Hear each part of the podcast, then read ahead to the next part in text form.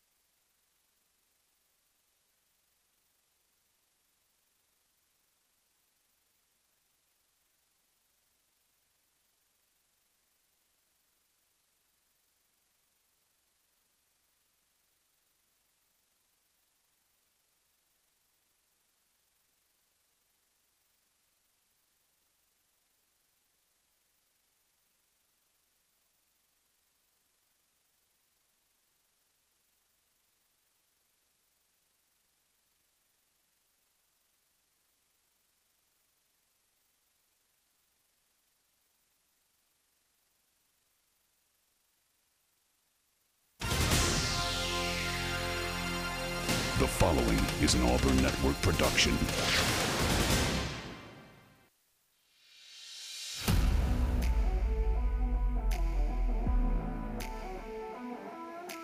You are on the line.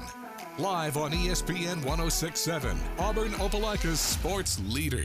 Online at ESPNAU.com or on the ESPN 1067 app. To be on the line, call in at 334 321 1390 or toll free at 888 382 7502.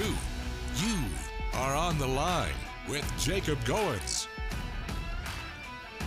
You're on the line here on ESPN 1067, Auburn Opelika Sports Leader.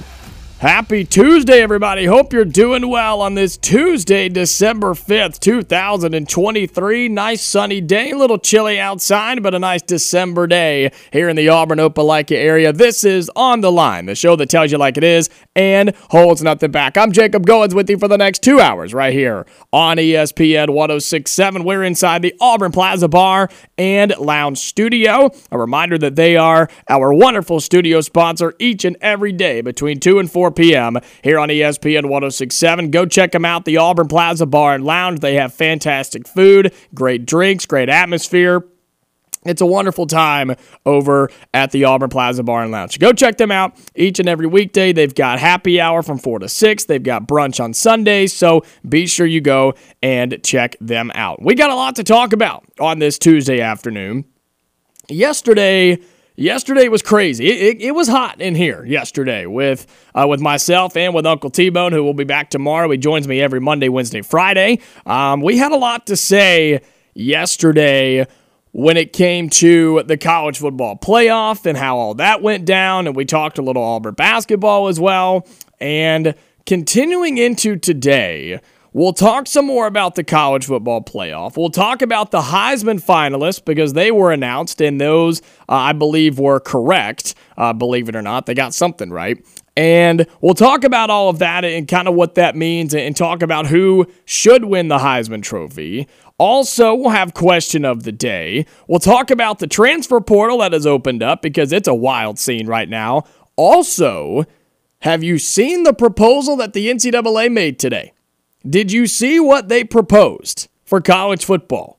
If you haven't, we'll talk about that here in hour number one as well. And coming up in hour number two, Darrell Dapperich will join us from Locked On Auburn, and the Montgomery radio legend himself, Double D, Darrell Dapperich, will join us coming up in hour number two. So until then, though, phone lines are open. What's on your mind on a Tuesday afternoon? What do you want to talk about on this Tuesday afternoon? 334 321 1390. That's the number to put you through to me. 334 321 1390. Myself, intern Michaela, show producer, hanging out with us in the studio as well. So give us a call. We'd love to hear from you on the phone lines. 334 321 1390. And I ask you this question Have you moved on already?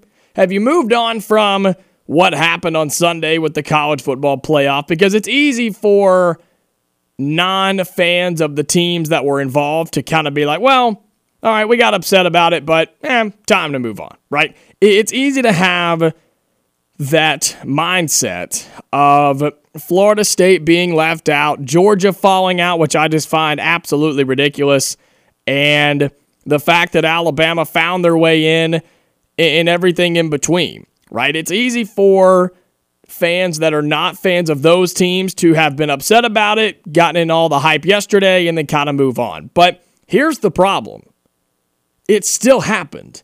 And I think there's a lot of people that lost a lot of trust and faith in the college football playoff system. And this is kind of getting ahead of myself, but I'm going to go ahead and talk about it anyway. The question becomes will this all change with the college football playoff expanding to 12 teams. Will that fix what happened this weekend? Right? With a 12 team playoff, is that going to just totally solve all the problems? The fact that it's still a playoff committee, right? The fact that there's still a group of people that decides who gets in and who left out, right? They figure they're better than everybody else. They're better than you. They're better than me. And they're better than the results right? They have decided, and we've accepted it somehow, that they are better than the numbers, they're better than the computers, and they're better than you and I. So even with an expanded playoff, is all of this fixed? And for so long, we've talked about, well, when it goes to 12 teams, we're just going to argue about who the 13th team was that didn't get in. Probably so. But with the 12 team playoff, you're going to have more teams. And you're also going to have all the major conferences represented, which is what the top four, the final four, doesn't do in college football. And up to this point, it's been pretty okay. Up to this point, you've had you've had a little controversy and you've had a little struggles. But for the most part, there hasn't been this type of uproar from all five major conferences. Because this was really the first time in a while, in this almost 10 years of a four team playoff, that all five conferences deserved a spot in the playoff. And guess what? Five doesn't fit into four. I'm not very good at math, but that doesn't work out. And this was a year that they gambled, the playoff committee gambled, and they got burned. They got caught. They got got, if you will. And they gambled with Florida State. They gambled with the Seminoles because they knew Jordan Travis got hurt. And I think everybody in the country can agree.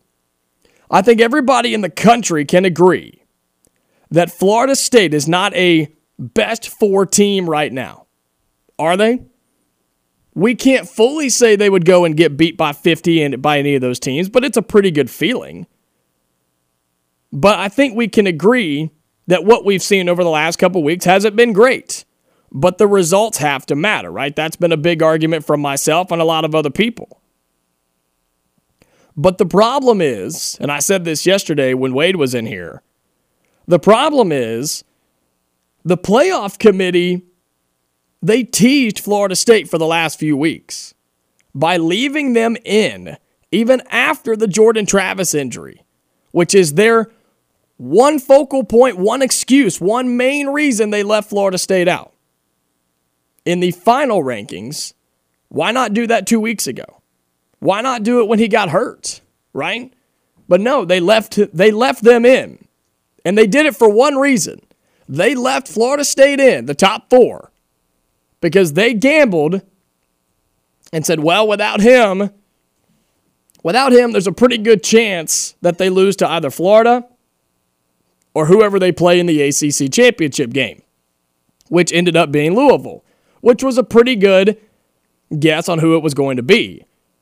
And they gambled and they said, look, when Florida State loses, we'll bump them out for that. We won't be the bad guy. Everything will work out. Well, you gambled and you lost. You gambled on red and it landed on black. And you lost. And then you were put in a tough spot. So then you had to retreat and you blamed it on a kid getting injured, which is pretty messed up, I think. It's pretty messed up. But if you're going for the top or the best four teams, I said this yesterday and I'll continue to preach this. Why play? Why play the games? If we're going to have a group sit in a room by themselves and decide that they're better than everybody else and they're going to pick the best four teams based off of their opinions because they make more money than you and I, then why play the games? Let's recruit. Let's have practices and let's rank the teams and let's go. We'll see you in December. It's wild to me. But again, the question becomes does the 12 team playoff fix that? And I bring this up because I fully expect Auburn to be in this conversation and in these conversations within the next three to four years. I fully expect that.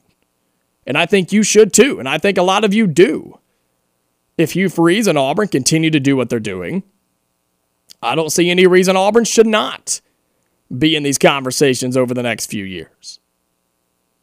And so, what happens when you have your five major conferences represented? You have an at large from the group of five, right? Those are going to get in. What about everybody else? Is it going to be based off of who we think is the best team? Or is it going to be based off of the resume over top wins, over bad losses, over neutral site wins, over non conference play? What's it going to be based off of? We're going to find out. What's up, Michaela? What you got?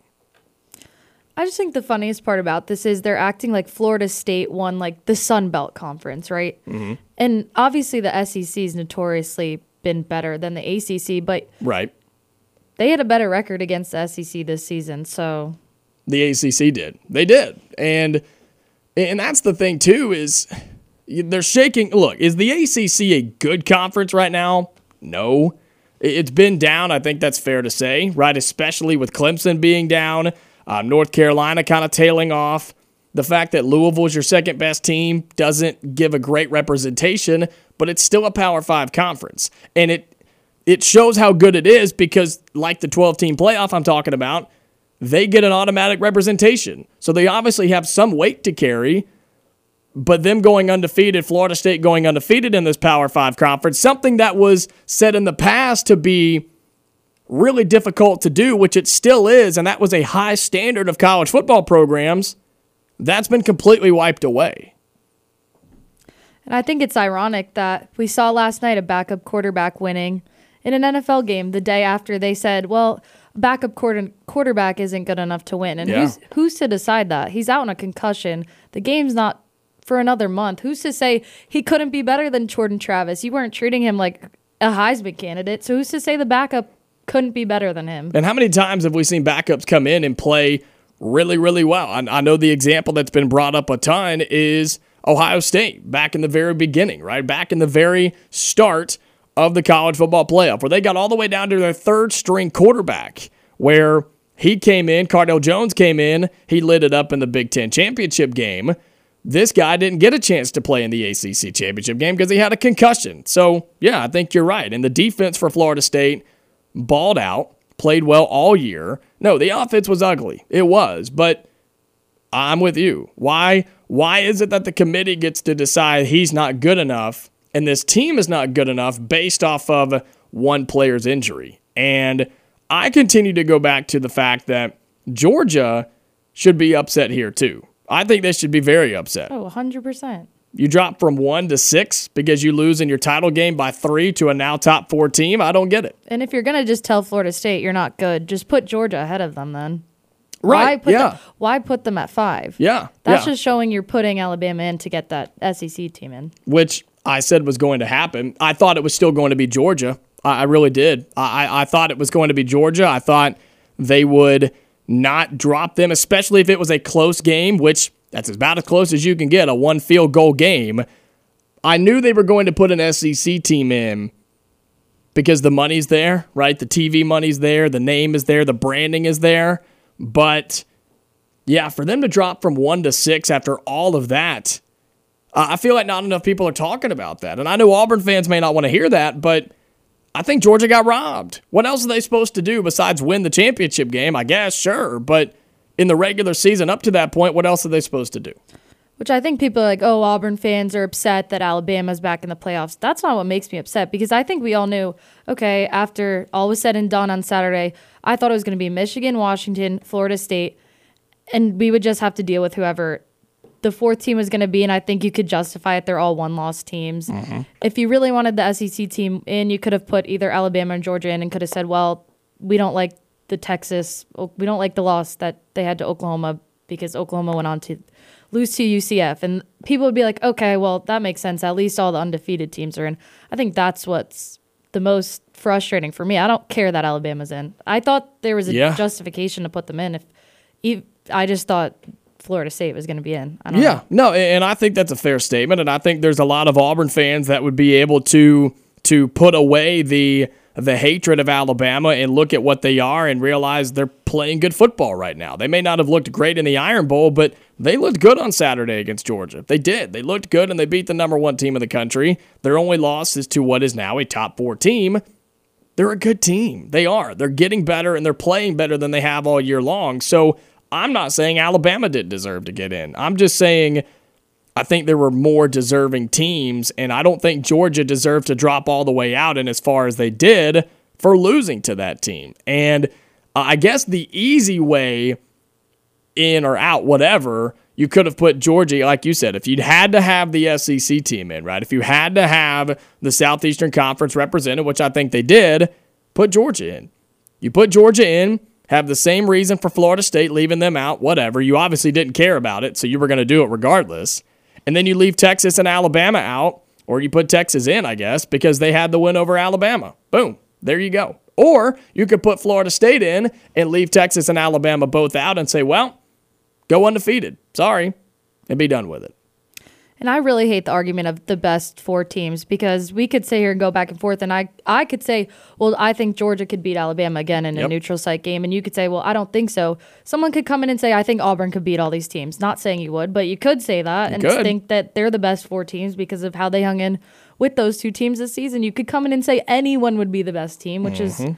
why you need to put the undefeated teams in. But then it goes back to the question well, should we just go back to the BCS style of system, right? Go back to the computers and let them decide it and pick the two top teams from that. It's a disaster. It really is a disaster. And that's why I pose the question as we go to break Does an expanded playoff fix any of this? Does it change any of this? How? Does it make it better, make it worse? What's the situation? We may not even have this playoff because the NCAA stepping in and wants to create something whole new, is what they're saying today. Crazy stuff going on. We'll talk about that some more as we're off and running here on the Tuesday edition of On the Line. Give us a call 334 321 1390. Hey everybody, this is Jacob Goins, host of On the Line on ESPN 1067. This week's Orthopedic Clinic High School Player of the Week is Auburn High School's Soraya Daniels. The Lady Tigers senior guard had 27 total points and 6 rebounds last week in a big 67-44 win for the Auburn High Tigers over Carver Montgomery. Soraya Daniels, your Orthopedic Clinic High School Player of the Week. The Orthopedic Clinic is East Alabama's go-to center for orthopedic care with locations in Auburn and Opelika to better serve you online at theorthoclinic.com. Hey, it's Amanda, and a little thing I love about the Chick fil A nugget trays is that they're so easy for the holidays. They're warm and flavorful. It's always a crowd pleaser. When I put down a nugget tray, everyone is happy. Hey, this is Brian, and the little thing I love about the Chick fil A nugget trays is the joy that it brings to me and everybody around me during the holidays. They're warm, juicy, and delicious. Cater the holidays with Chick fil A today. Available on the Chick fil A app. Real guests paid for their testimonials. eBay Motors is here for the ride. So minivans, sedans, JDMs, roll out. Go ahead, feel your engine. Admire that perfectly installed exhaust. Your vehicle's moving along this freeway like it was made from fresh installs and a whole lot of love. And with eBay Motors, you get over 122 million parts to keep it running. And with eBay Guaranteed Fit, they'll be the perfect fit every time. Plus, at these prices, well, we're burning rubber, not cash. Keep your ride or die alive at ebaymotors.com. Eligible items only, exclusions apply.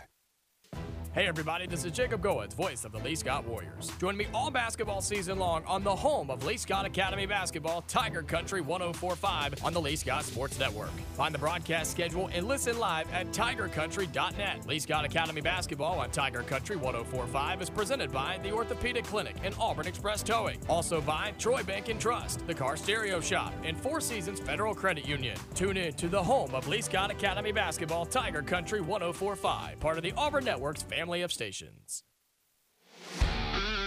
Hey, sports fans, Jeff Myers here, First Baptist Church of Opelika. Well, I've often said that the world of sports is often more educational than even the classroom. What I mean by that is there are lessons in life that sports allow us to learn that are difficult at best to learn in the classroom. The agony of defeat and the glory of victory. That being said, within 48 hours, I got to witness one of my sons on the mountain peak and the other in the valley.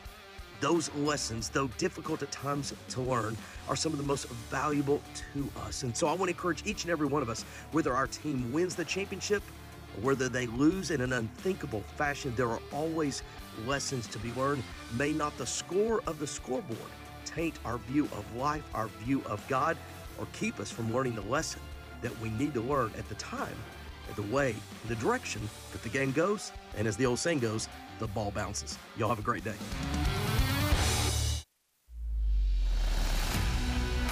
You are on the line on ESPN 1067, online at espnau.com, or on the ESPN 1067 app. Well, let's get to the phone lines here on the Tuesday edition of On the Line 334 321 1390. Spectre, you're on the line, man. What's up? Yeah, I want to talk about this college playoff system. Yeah. You know, when they uh, set this up, they were setting it up for failure in the beginning. Mm-hmm. I mean, how can you have a 14 playoff when you got five power five conferences? Right. Yeah. I mean, you know, I, I don't claim to, to say that there's a lot of Rhodes scholars in, in, in college sports, but uh, it, it it didn't it didn't it didn't make sense to me at all. Uh, well, with, if you're going to have just four, they should have went to a uh, six-team playoff.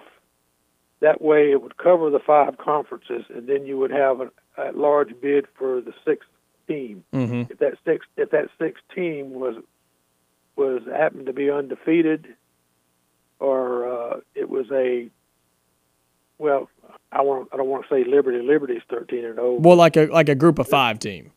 Yeah, a group Mhm. of five team that was that was up there like like Georgia, and um, Georgia is as far as the points go.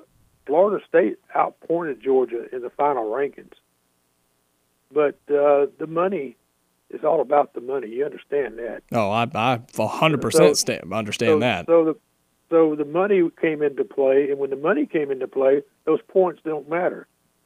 That's why they put Alabama in there. I mean, Florida State outpointed Alabama.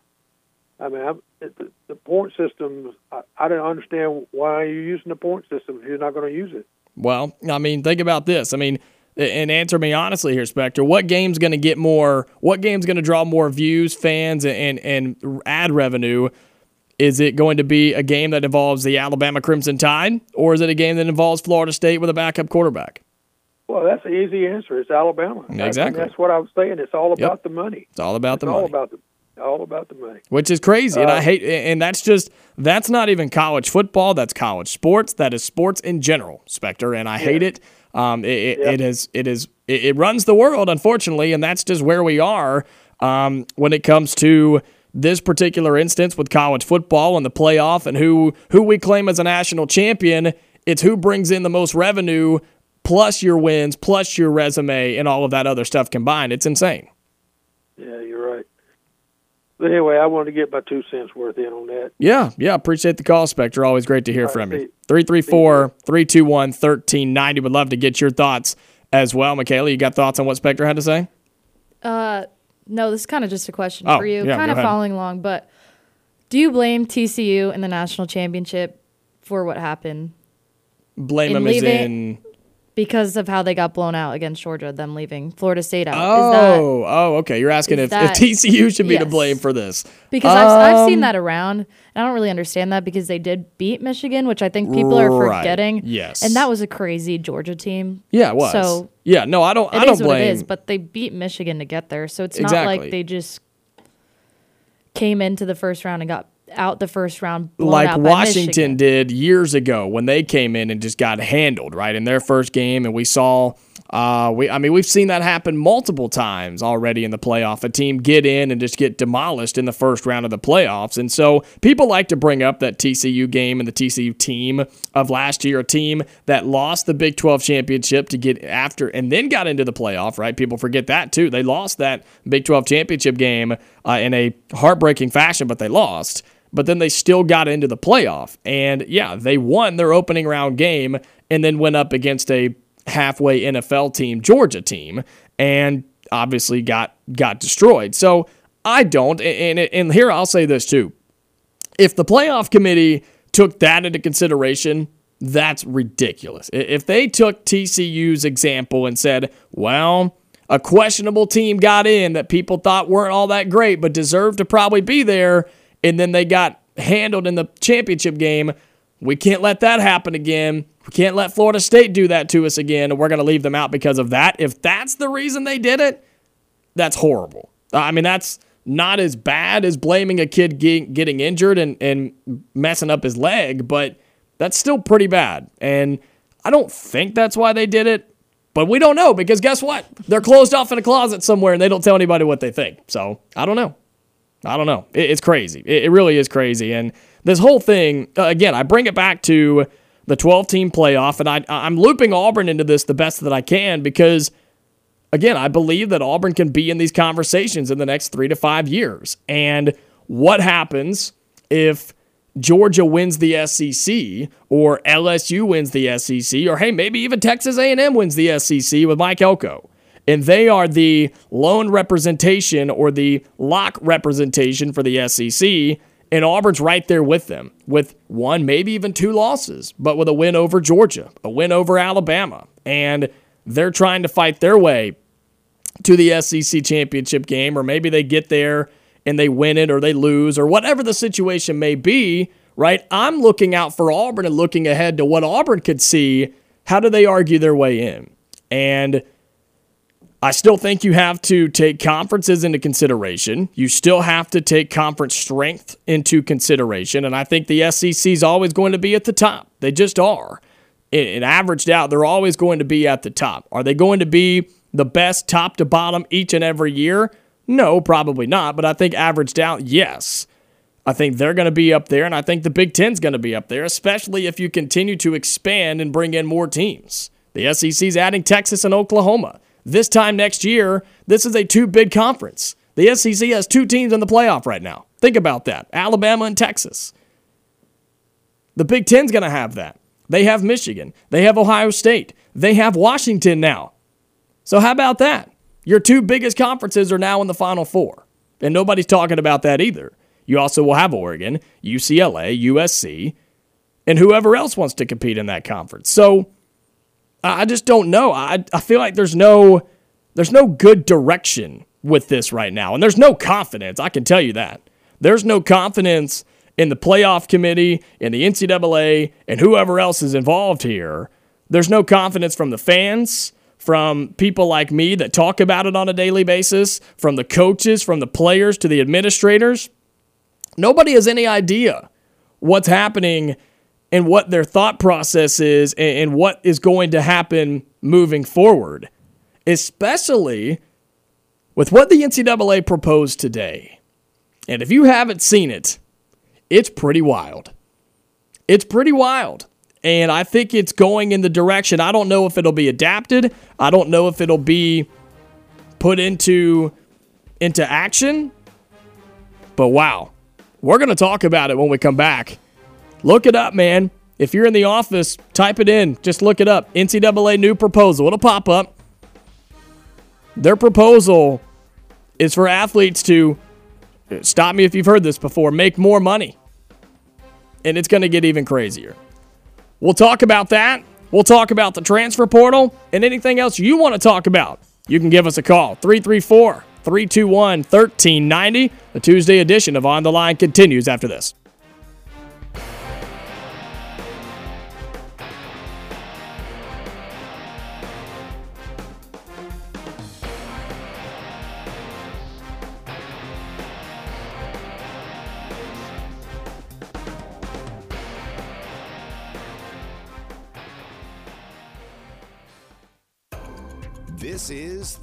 Edge Daily with Kevin Flanagan, presented by the Orthopedic Clinic, with locations in Auburn and Opelika to better serve you. Proverbs 31:1 says, "The words of King Lemuel, the oracle which his mother taught him." Hi, I'm Kevin Flanagan with The Edge Daily. In a former life, I worked with high school and junior high ministry for over 40 years. In that time, I watched very different generations pass through. I watched different teaching strategies, access to technologies, education philosophies, and all levels of socioeconomic populations impact the learning and character of kids. In all that time, there's been a single factor that has impacted kids' learning and, more importantly, character and behavior more than anything else parents. That's right. Even in Solomon's day, what King Lemuel was taught by his mother made it into God's eternal word. Mary, mother of the second person of the Trinity, might have spoken the seven most important words in the Bible for believers. His mother said to the servants, Whatever he says to you, do it. Today, honor your parents, and if you have children, parent them well. The world desperately needs you to. 2 Timothy 3 14 and 15 tells us, But as for you, continue in what you have learned and have become convinced of, because you know those from whom you learned it, and how from infancy you have known the Holy Scriptures, which are able to make you wise for salvation through faith in Jesus Christ. Don't miss any of the Edge Daily devotional challenges. Go download the free The Edge Daily app at your device's App Store today and take a look at how The Edge can partner with your company Bending, stretching, walking. The simple moves in life are a real challenge with joint pain. When that happens, the Orthopedic Clinic is here to help. The Orthopedic Clinic offers a comprehensive range of restoring services, from total and partial joint replacement to bone health programs, physical therapy, and sports medicine. With offices conveniently located in Auburn and Opelika, the Orthopedic Clinic is close to home and here to help you stay in motion. Visit theorthoclinic.com to schedule your appointment today. Meet Cheryl. Hey. She's on vacation and lost in the moment. Unfortunately, so is her Chase debit card. It's gotta be somewhere. Maybe she lost it at salsa night. These skirts should have pockets. Or maybe she lost it at Pilates. Three and two and. But she's not ah. worried. With the Chase mobile app, she can lock her card till it turns up. Tools that help protect. One bank that puts you in control. Visit chase.com slash checking. Chase, make more of what's yours. Chase mobile app is available for select mobile devices. Message and data rates may apply. JP Morgan Chase Bank and a member FDIC. You're a man with a plan. I know. You'll propose to her on that family trip in front of everyone. Brilliant. I know. You know the trip is only a month away. But I don't have a ring. Luckily, there's GageDiamonds.com with engagement rings in every style for every budget with certified natural diamonds, lab grown diamonds, and moissanite. Can I finance it? Gage lets you buy the ring today and pay for it over time with our no credit needed financing. Brilliant. Yes, we are. GageDiamonds.com. We're engagements, middle name. Exclusions apply. You are on the line with Jacob Goins on ESPN 1067, Auburn Opelika's sports leader.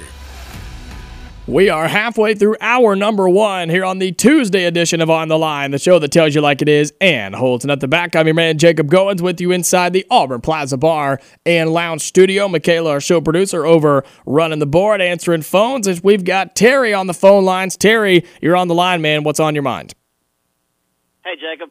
Um, I think people are missing two very valid points about the playoffs. First of all, I think Florida State would have benefited greatly if Louisville beat Kentucky. I think that hurt them more than people think. I think so. I think that's a really, I think that's a really interesting and a good topic and point to bring up that many people aren't, myself included. I think does it diminish their win? Sure, I think it does. But would the committee have done anything different? I don't know.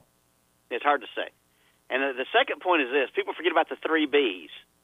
That was the belly aching, the butt hurt, and the bitching Nick Saban did last year about TCU getting in, them not getting in. That's also true. He was campaigning last year for Alabama to get in. They were getting in. I don't care if they'd won the SEC title or not. Uh, This year. They, they, were going to get them in. That, that the only way they were going to get is go eight and eight and four. Well, I don't know. I, I mean, if they lost, they probably weren't going to make it. I mean, I think at that point you had an argument. I think I don't know. I, because at that point, Georgia remains in, Michigan remains in, Washington remains in, and then it would have been Texas getting in over Florida State or Florida State getting in over Texas. I don't think they were going to have one SEC team in. I don't think they were going to put both SEC teams in. No, and I, I just don't see how they could, how they could have got away with putting Texas and not Alabama. The, the state of Texas would have exploded. Right, and, and that's what I'm saying. I think Bama would have been six or seven probably in the final rankings because Florida State should have been in over them if they would have lost to Georgia, right? If Bama would have lost in the SEC championship game. And here's something too.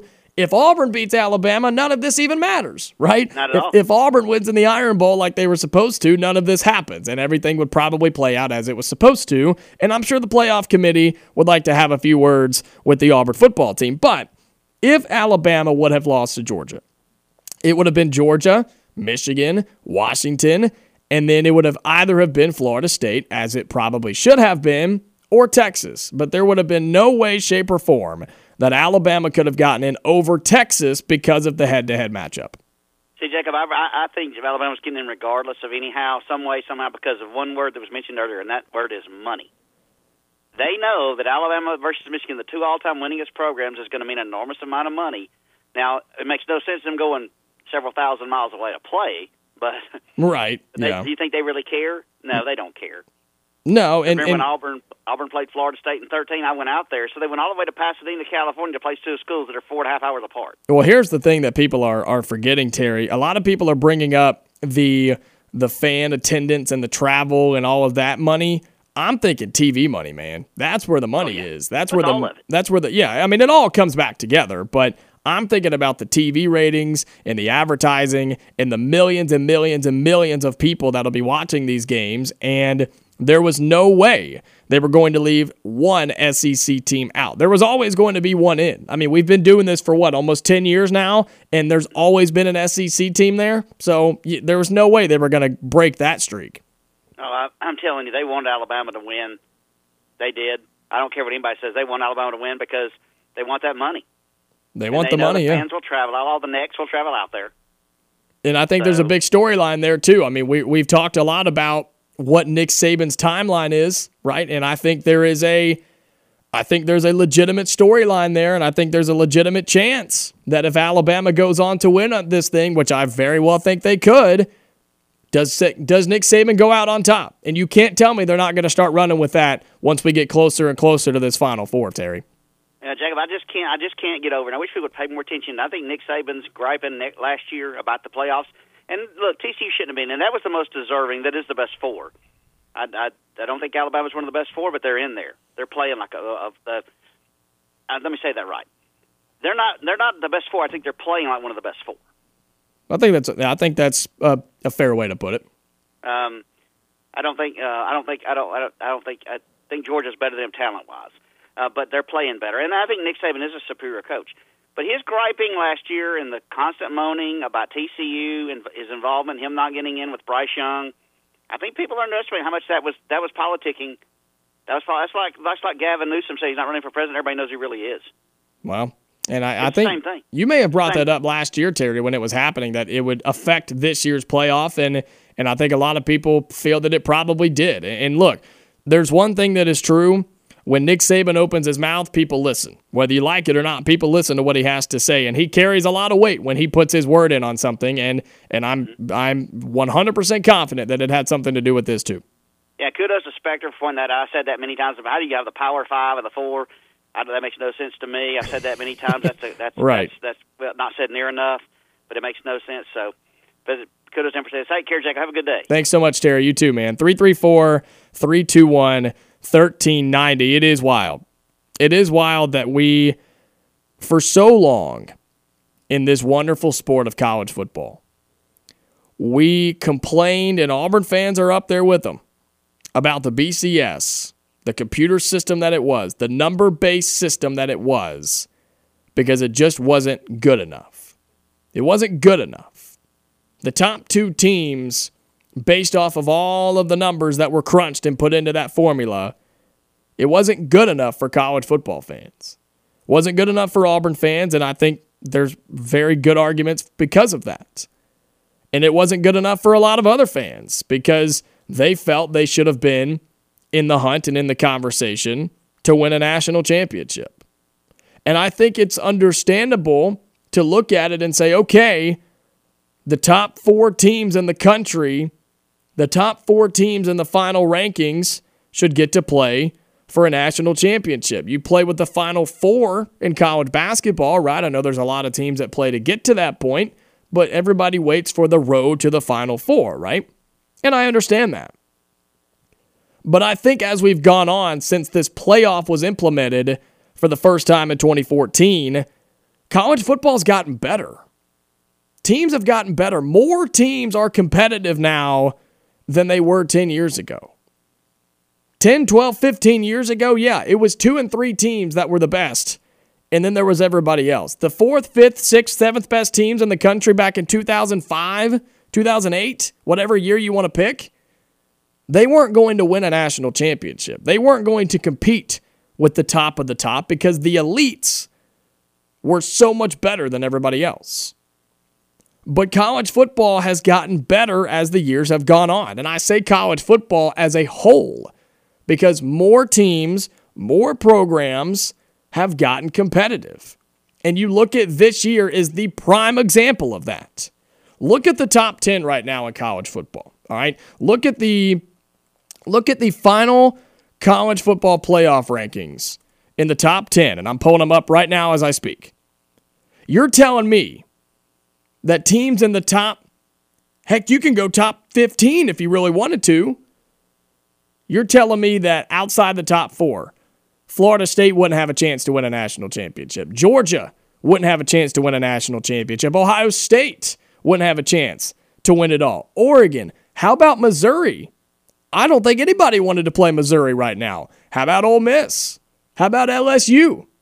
And your possible Heisman winner, Jayden Daniels. That did not happen 10, 15, 20 years ago.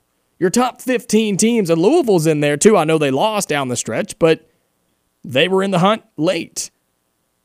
I don't think anybody wants to play all those teams because I think they all have legitimate chances. And that's because of the things we talk about on this program every day transfer portal and the NIL. that has balanced out college football. And it has affected, in a negative way, people like Nick Saban and programs like Alabama, who are not as dominant as they used to be in 2010, in 2011, in 2012, when they were just winning and winning and winning, right? When they were getting all the best players in the country and nobody else could do anything about it but sit back and watch. College football has leveled out. Is it a full level playing field? No, but it's getting there. And you know what's going to help that? You know what? something that could help that? Is what was proposed by the NCAA today. Have you seen this? Have you looked it up yet? Have you seen the news about this? I'm going to do my best to, to give you the information that I have read and learned so far. And this is, I mean, this came out around lunchtime. Like it has not been out very long. And this feeds right into what we're talking about. And I appreciate Terry calling in. Because college football has become more level. Because a program like Auburn can get back to the top, they can get back to where Alabama is. It brings those at the top down a little bit, and it brings those that have been down for a little bit back up even with them. Rather than waiting on a coach like Nick Saban to retire, Auburn can take advantage of a transfer portal or the NIL and they can get better faster. Right? I think there are limitations and I think there are timelines that have to be followed. You look at Colorado, right? They tried, they got better, they doubled their wins from last year, but they weren't very good by the end of it. There are things that have to be done and there are ways to do it. And some teams are going to benefit more than others, but here's what the NCAA came out with today. All right, I'm going to kind of read through an article, kind of give you the information the best that I can. I'm looking at it at CBSSports.com right now. The title is NCAA president proposes creation of subdivision allowing schools to directly compensate student athletes. Let me say that again. NCAA president proposes creation of a subdivision allowing schools to directly compensate student athletes. This article's on CBSSports.com. You can type it in, you can find it. There are a ton of other articles out there as well. This is just the one that I pulled up, and it broke it down pretty well. It says here NCAA President Charlie Baker has proposed a revolutionary plan that could clear the way for schools to directly compensate athletes through an educational trust as well as name, image, and likeness. The proposal would include the creation of a new subdivision of Division 1 schools for football governance purposes. It continues to go on and say again this is on cbssports.com. Membership in the new subdivision would be voluntary but would require an investment of at least $30,000 per year into an educational trust fund for at least half of its total number of athletes. That would guarantee half the school's athletes $120,000 over four years of competition. So the schools have to buy in and you have to put money into the educational trust fund for your athletes, for the scholarships. Okay? The money distributed would have Title IX requirements, so that would be half for the males and half for the female athletes. In addition to base compensation delivered through a trust, this is still from the article, schools could then sign additional NIL deals to augment compensation. So basically, what this deal says is if you opt into this, you can buy players. You have to put in a certain amount of money based on the amount of athletes you have on your campus and you have to put that into an educational trust fund. And once you do that, you could then sign additional NIL deals for direct compensation.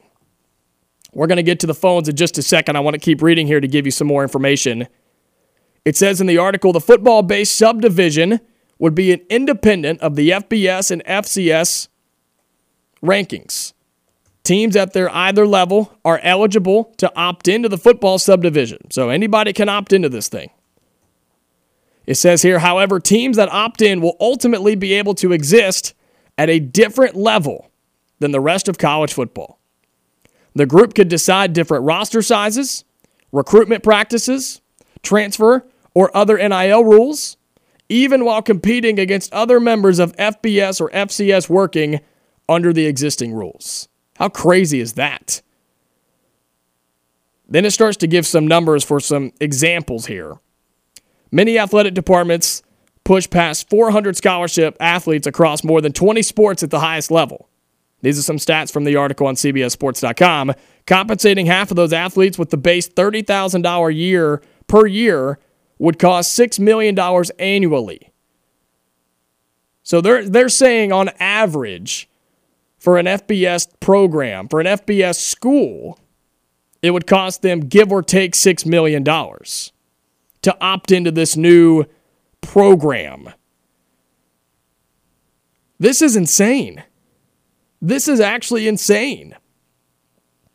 The proposal would allow athletes to be compensated directly from schools without giving them employee status and protections, which is something that a lot of people have have tried to, to lobby against. So what this means to me, what this sounds like to me, there is a new subdivision and this is not this has not been implemented. Let me let me state that very loud and clear. This was a proposal today by the NCAA. This has not been implemented. This has not been adopted. This is a proposal by the NCAA. Schools can opt into this new subdivision of college football where you put a certain amount of money into educational funds, scholarships, basically, for half of your student athletes at the school. And if you do that, you can go into this new governing body under the NCAA. You can now dictate your own rules. You can still compete against everybody else. And you can directly pay athletes through NIL. But here's the key point before we go to break, and we'll get to Andy when we come back.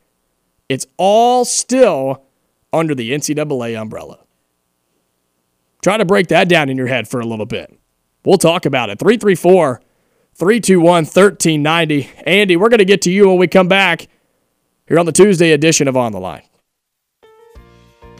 Pig with Pig Enterprises. Over two decades ago, when my dad had the wild idea to get into the car business, I never would have imagined being part of a multi generational family business specializing in pre owned vehicles. That's probably because I've heard every used car salesman joke you have, and who would want that? Neither did he. That's exactly why he started Pig Enterprises and why our family continues to do what we do today. We understand how awful car buying can be. We understand it can be stressful and overwhelming. We understand it's a big investment. This is exactly why we do the things we do, completely different than the other guys. You'll be treated like family. Your money and time will be valued. You'll receive a top quality vehicle backed by our name and our free three month, 3,000 mile PIG certified warranty. There is a reason why we have repeatedly been named DealerRater Dealer of the Year for the state of Alabama. Come see for yourself. Come to Pig Enterprises and get a squeal of a deal. Individuals and businesses with tax problems. Listen carefully. If you owe over $10,000 in back taxes or have unfiled tax returns, U.S. Tax Shield can help you take back control. The IRS can seize your bank accounts, garnish your paycheck, close your business, and file criminal charges. Our team of tax attorneys can stop collections and get you protected. U.S. Tax Shield offers a price protection guaranteed quote to get you protected today. U.S. Tax Shield is A plus rated with the BBB, so call 800 494 6139. U.S. Tax Shield, 800 494 6139. Individuals and businesses with tax problems. Listen carefully. If you owe over $10,000 in back taxes or have unfiled tax returns, U.S. Tax Shield can help you take back control. The IRS can seize your bank accounts, garnish your paycheck, close your business, and file criminal charges. Our team of tax attorneys can stop collections and get you protected. U.S. Tax Shield offers a price protection guaranteed quote to get you protected today. U.S. Tax Shield is A plus rated with the BBB, so call 800 494 6139. U.S. Tax Shield, 800 494 6139. ESPN 1067 celebrates the season of giving with the 12 days of Christmas. Merry Christmas! 12 prizes, 12 sponsors, 12 chances for you to win. Prizes include a $300 Jewelry by Design gift card, a KitchenAid professional mixer from Richard Tate Allstate, a $300 shopping spree at Elizabeth Boutique, and a bed and breakfast package from the Collegiate Hotel and Stacks. Oh, oh, To enter, text the word 12 to 59925. That's the word 12 to 59925. Data rates may apply. Or register at espnau.com. While you're there, see rules for all of our contests. Prizes awarded each weekday through December 16th. A new prize, a new winner every day. It's the 12 days of Christmas. Celebrate and win with ESPN 1067. Since 1996, CMC Siding and Contracting has been serving the Auburn Opelika community with their wide range of products and services in residential construction and renovations. Auburn alumni Clay Cardone and his crew pride themselves on customer service and the highest quality of work. Whether you're in need of new siding, eave trim, new gutters, vinyl replacement windows, or an addition and renovation, CMC Siding and Contracting has it all. Give them a call at 334 728 0400. That's 334 728 0400. Or visit them online at cmcsiding.com. You are on the line on ESPN 1067. Call in at 334 321 1390 or toll free at 888 382 7502. Let's get to the phone lines as we wrap up hour number one 334 321 1390. Andy, you're on the line, man. You got a couple of minutes. What's up? Hey, War Eagle. Hey, uh, so I read I read something about this several months ago, and I remember there was two senators um, doing two different things. There was actually Tuberville, and then there was this idiot Booker, and uh, one's a Republican, one's a Democrat, and um, I'm I'm going to put myself on a limb that this was the one Booker was working on. Do you have any idea about that? Uh, I haven't seen, I haven't gone into like the political side of it and gone on like any news sites like that. I've just been reading the sports side of it because this was proposed by the NCAA president Charlie Baker today. Um, so I don't, this I'll be honest, I don't know the the senator side of it. Okay. I mean, this was all going on, you know, with with Congress and getting in on this uh, NIL deal. But Mm-hmm. as you as you know, one of my biggest gripes about college sports is the money. Now, Oh, is yeah. This for uh, is this for like the little uh, lacrosse player or the little um, swimming polo player, or is this just for football? So the quote subdivision is for football, but the money gets paid as far as I can can understand it. The money gets paid from the school and goes into an educational trust fund is the wording they're use they're using for half of the total number of athletes on campus. Yeah, I mean that's such a money grab. That's just like a bank saying, you know, put your money with us. Um, and you know what a bank does with our money. I mean, you know there's a reason why they do it for free. Um, but that's just it's just disgusting. And one more thing that's going to knock the, you know, blue collar fan. Um, I'm not saying today or tomorrow, but if this just keeps up and Mhm. you got people that can't put words together making, you know, fu money. I don't mind them making a little money, and, and I know there's some people out there in the world that makes fu money, but when it's 19 and 18 year olds that we still call boys and you know kids and stuff like that, um, when another one of my gripes is an 18 year old soldier dies, he was a young man, a Right. young man, but when a when a 22 year old kid steals lobsters and crabs, you know that young that young boy, you know he doesn't know any better. Mm-hmm. So the, the whole um, thought process when it comes to athletes is, is is warped. But now you start giving them fu money, and Yeah. uh, it's, it's gonna. I'm gonna have a lot more free time on my hands to to do work around the house. I guess if this keeps up. But I understand also that. Kids, I can tell them to throw the books away and just start hitting golf balls or something. But So I'm telling you, man. th- think it's disgusting. War Eagle. Yep, appreciate the call, Andy. 334 321 1390. Seems that's where a lot of people are going nowadays with their opinions with with college sports. I've said it numerous times, and I hate to be this way, but the college football that we knew and loved, it's gone. It is long gone. And again, this is a proposal by the NCAA. This is not something that's been adopted, but this isn't the first of its kind, and it won't be the last. 334 321 1390. We'll talk a little Heisman as we come into hour number two plus Double D. He'll join us here on ESPN 1067.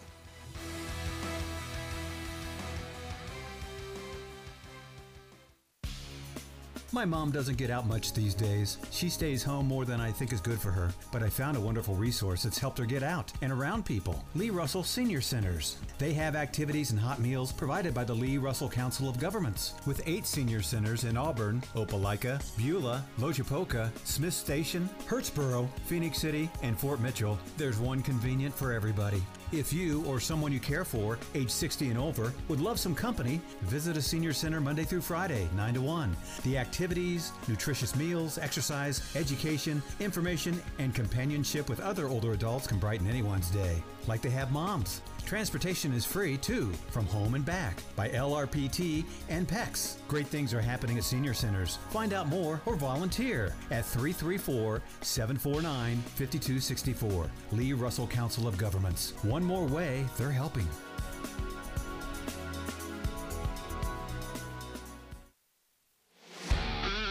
Hey, sports fans, Jeff Myers here, First Baptist Church of I've often said that the world of sports is often more educational than even the classroom. What I mean by that is there are lessons in life that sports allow us to learn that are difficult at best to learn in the classroom. The agony of defeat and the glory of victory. That being said, within 48 hours, I got to witness one of my sons on the mountain peak and the other in the valley. Those lessons, though difficult at times to learn, are some of the most valuable to us. And so I want to encourage each and every one of us, whether our team wins the championship or whether they lose in an unthinkable fashion, there are always lessons to be learned. May not the score of the scoreboard taint our view of life, our view of God, or keep us from learning the lesson that we need to learn at the time, at the way, the direction that the game goes, and as the old saying goes, the ball bounces. Y'all have a great day. Hey everybody, this is Jacob Goins, voice of the Lee Scott Warriors. Join me all basketball season long on the home of Lee Scott Academy basketball, Tiger Country 1045 on the Lee Scott Sports Network. Find the broadcast schedule and listen live at tigercountry.net. Lee Scott Academy basketball on Tiger Country 1045 is presented by the Orthopedic Clinic and Auburn Express Towing. Also by Russell Building Supplies, the Goose Performing Arts Center, and Auburn Bank. Tune in to the home of Lee Scott Academy basketball, Tiger Country 1045, part of the Auburn Network's family of stations conversations. Life isn't made for joint or orthopedic pain. It's made for living, for family, for your favorite hobbies, for sports, for morning walks and afternoon playing in the park. If you suffer from joint or orthopedic pain, turn to the experts at the Orthopedic Clinic. Our board certified surgeons provide cutting edge surgical procedures and high quality, innovative services all close to home. Don't let joint or orthopedic pain keep you from doing all the things you love. Visit theorthoclinic.com and schedule an appointment today. ESPN 1067, WGZZ HD3 Waverly, and W294AR Auburn Opelika.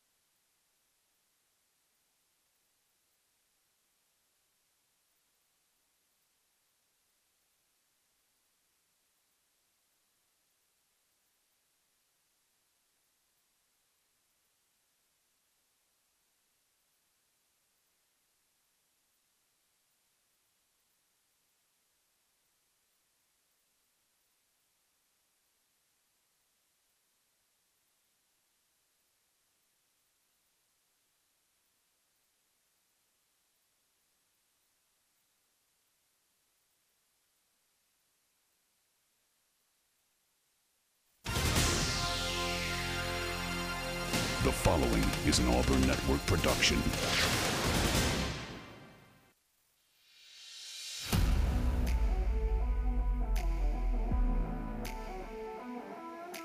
You are on the line.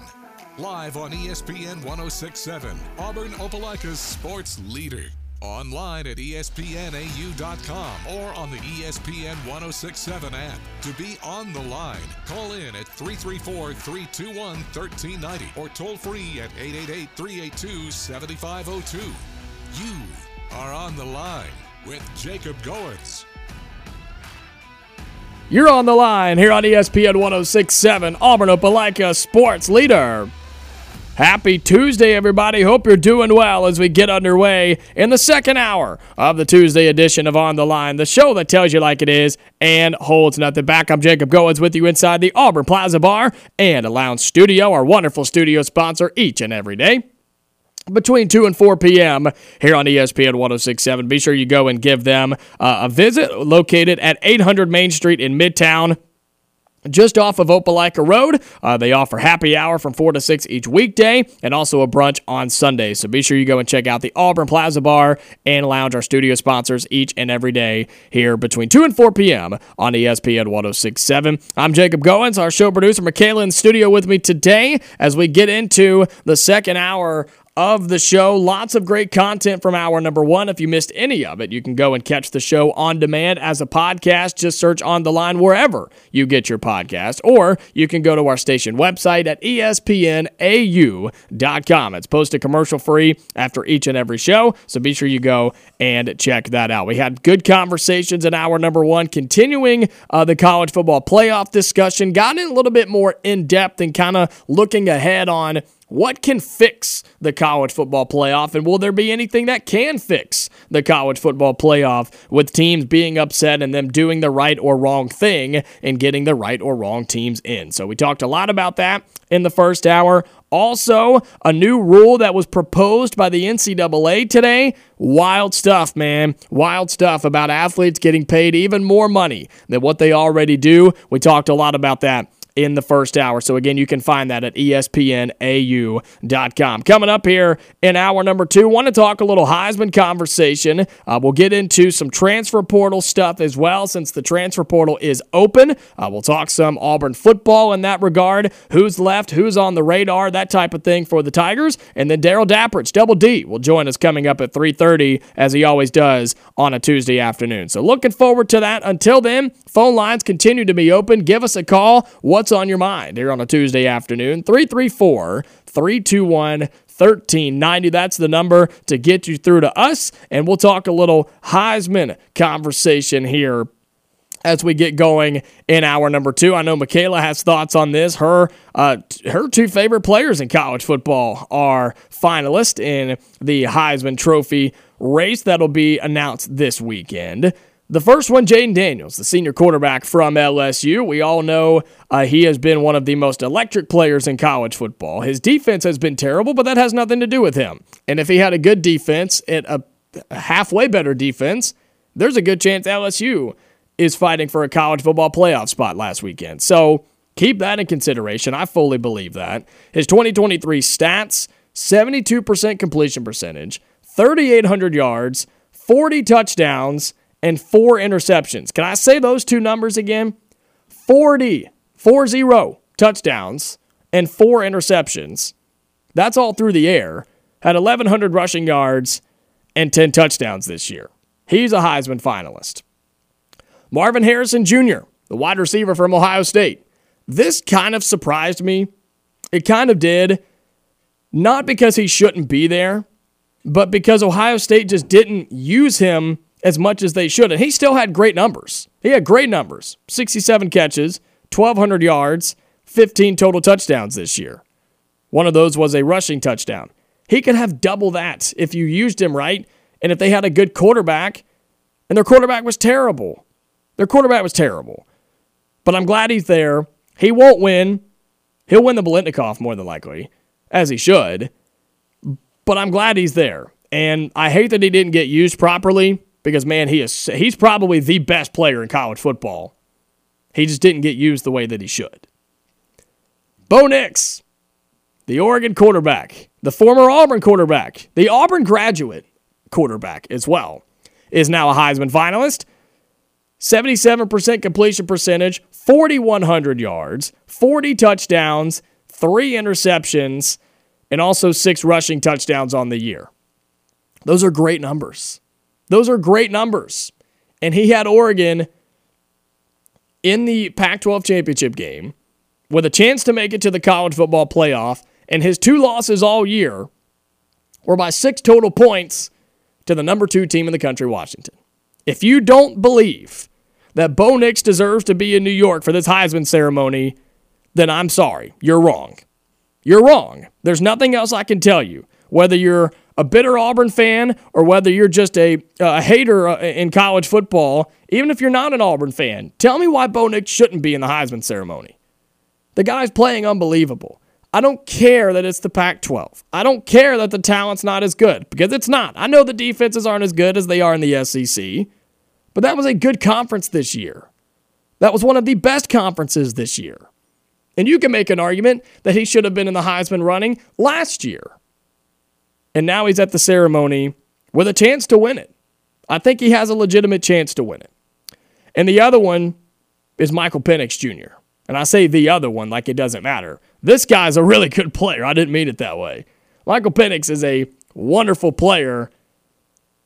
And he's right there too to win this thing. The quarterback from Washington who will be playing in the college football playoff. His 2023 stats 65% completion percentage, 4,200 yards, 33 touchdowns, and nine interceptions, taking his team undefeated in the Pac 12 into the number two seed in the college football playoff. Michaela, you've got some heated thoughts on this. You've got some some talking points on what you think and who you think should win the Heisman. Let it rip. You've been on this all season long. Let it rip. What do you got? Now, I don't like to pat myself on the back, but Okay. let's be real. But you're- but I- you're yes, going to? Yes, I do. As you know, I've been riding with Jayden Daniels since probably like halfway through the season, and before then was Michael Penix. Mm-hmm. And here, here's my stance on Heisman, which everyone on Friday was like, "Yeah, well, he should win, but he won't." You and Uncle T-Bone were like, "Yeah, he he should, but he won't." But now he's jumped to the favorites over this heavy weekend. favorite. Yeah, I, I was heavy texting you during that game. I said, Yeah. "Hear me out. What if Oregon loses and just Jayden Daniels still have a chance?" You're like, "I don't know, maybe." But my stance when it comes to the Heisman is very similar to kind of how they picked the NFL MVP. And I heard this analogy last year, and I this is what kind of stuck with me. Is that if you were to take this one player off the team, how much of a difference would it make? Right. I think LSU would have been absolutely atrocious this season without him. We saw how that defense looked, and he carried that team on his back. Even games they were losing, he was dropping 40 points on. Yeah. And there's been players with three losses to win the Heisman, which include Tim Tebow, Lamar Jackson, RG3, and oh yeah, Auburn's own Bo Jackson won with the three loss team. There you go. And just just from over the season, seeing he was the fifth player in SEC history to have 50 touchdowns all in a single season. All of them have won the Heisman, including Bryce Young, Joe Burrow, Cam Newton, and Tim Tebow. And I'm not gonna lie, he kind of had potentially a better season than Joe Burrow did. Statistically, at LSU this season, passing him with 412 total yards of offense. Joe Burrow had 402 in his time in his season at LSU. And for all those reasons, I don't see how you couldn't give it to him. LSU had the highest scoring offense. I don't care that they lost three games, defense lost them those games. And uh, yeah. for that reason, that's why I always was rocking with him. And now it looks like he's the favorite. So I guess we'll have to see. But that's not to say that the other guys don't deserve it at all because I would be fine seeing any of them win. They all deserve it. How about that, huh? How about that? That was fantastic. Well, it's true, and I'm with you. I'm absolutely with you. Look at what Jayden Daniels has done. Look at this offense for LSU this season, okay? In their second game of the season, it's Grambling State, I know. And look, people forget that they lost that opening game to Florida State, 45 to 24. Florida State dominated that game. People forget that way back when, okay? 72 points in their second game of the year. 41 they hung on Mississippi State on the road. 34 against Arkansas, which doesn't say a whole lot. It's Arkansas. But in a loss on the road to Ole Miss in a top 20 matchup, Jayden Daniels in this offense put up 49 points. 49. And they lost. That should never happen. Ever. Why? Because their defense gave up 55 points. Okay? You can't put that on Jayden Daniels. I'm with you. They hung 49 on Missouri, one of the best teams in college football this year. 49 to 39 was the final score there. Defense gave up 39, so Jayden Daniels said, "Fine, let me go and put another 49 points on the board." And he did that. Oh yeah, Auburn comes to town. How about 48 points? 1 point less than the last two games. Darn, right? 28 points in the Alabama game, but he got hurt, right? And I think that's where a lot of his Heisman momentum kind of died right there, was with that Alabama game. And people thought, well, how much is he going to play? What's his status going to be? Is Michael Penix, Bo Nix going to win it, right? There was other options, even Marvin Harrison Jr. Like those guys kept playing and still had amazing stats. But then he bounced back, and LSU continued hanging up points 52 56 42 against a&m like you're 100% right on this michaela. I've said that about the mvp race in the nfl and i think it, it, it carries into the heisman race as well. Pick that player out of their team. Take him off the roster and replace him with an average player. How good is lsu this season? Let's look back. They obviously don't win the florida state game. They probably don't win the arkansas game they obviously lost that one. I think Missouri probably beats them. Okay. I think they would they have beaten Auburn. Would that have been as crazy of a game as that was? That was a dominant victory for LSU. That it was a was pretty bad game for Auburn, though. I have to say. It was. You're absolutely right. It was. They have a chance. Well, they definitely don't beat Alabama. Florida, eh, maybe not. A and M, maybe. They maybe beat A and M, or maybe don't. But there's at least three more losses right there, which would make LSU what a six and six team, seven and five if they win out or go in a bowl game or whatever. Right? I'm kind of with you. I think Jayden Daniels. If you would put him, imagine if he had the talent that Joe Burrow did when he was here, with all of the NFL guys that Joe Burrow played with, it would be kind of unreal. It would be kind of stupid. Which I think people overlook that when Joe, Joe Burrow was at LSU, that whole LSU team is basically could be a starting NFL team right now. Look at how many of those guys are playing starting in the NFL right now. Yeah. And the fact that their head coach is no longer there because he wasn't a great coach. But he coached an NFL style team and they won it all, so good for them. So you look at Jayden Daniels, very deserving, right? Again, 72% completion percentage, 3,800 yards, 40 touchdowns, four interceptions, and also 10 rushing touchdowns with 1,100 yards. Who else is doing that? He's a transfer player, came from Arizona State. I think the argument's there. But your other guy is Michael Penix Jr., who the stats may not blow you away like the other guys, but he went undefeated in the Pac 12, beating Bo Nix in Oregon twice. And now he's got him undefeated as the number two team in the country in the college football playoff. You know what I really like about Michael Penix Jr., which I really saw in this game on Friday? He comes in there and looks super calm, super like low stress going into this game, mm-hmm. and he just slings that ball down the field. He really does. There's weapons on that team. Of course, they've got Odunze on that team. He's a stud. I think he's a top 10 overall draft pick that will probably go before any of these quarterbacks do. But does he survive in the NFL? I guess we'll have to see. but love it.